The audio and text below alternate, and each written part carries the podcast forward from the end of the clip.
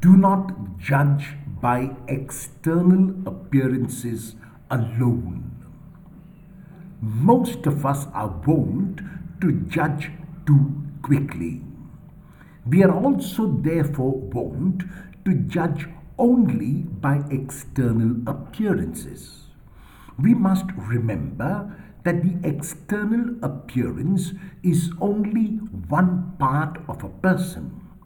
To be sure, the external manifestation is what is within a person. However, this may not always be the case. This is visible in the idiom a wolf in sheep's clothing. The external manifestation is a wolf but dressed in the clothing of a sheep. If one is not to judge by external appearances alone, how then must one judge or assess?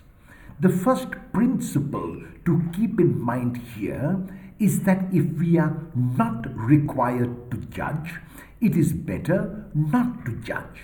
However, if we have to judge, it is best to be slow before we can make a judgment. This means that besides what appears on the surface, we will make every attempt to find out the inner details. We then ask if there is a congruity and coherence in the person concerned. Is there a synchrony between the person's words and actions?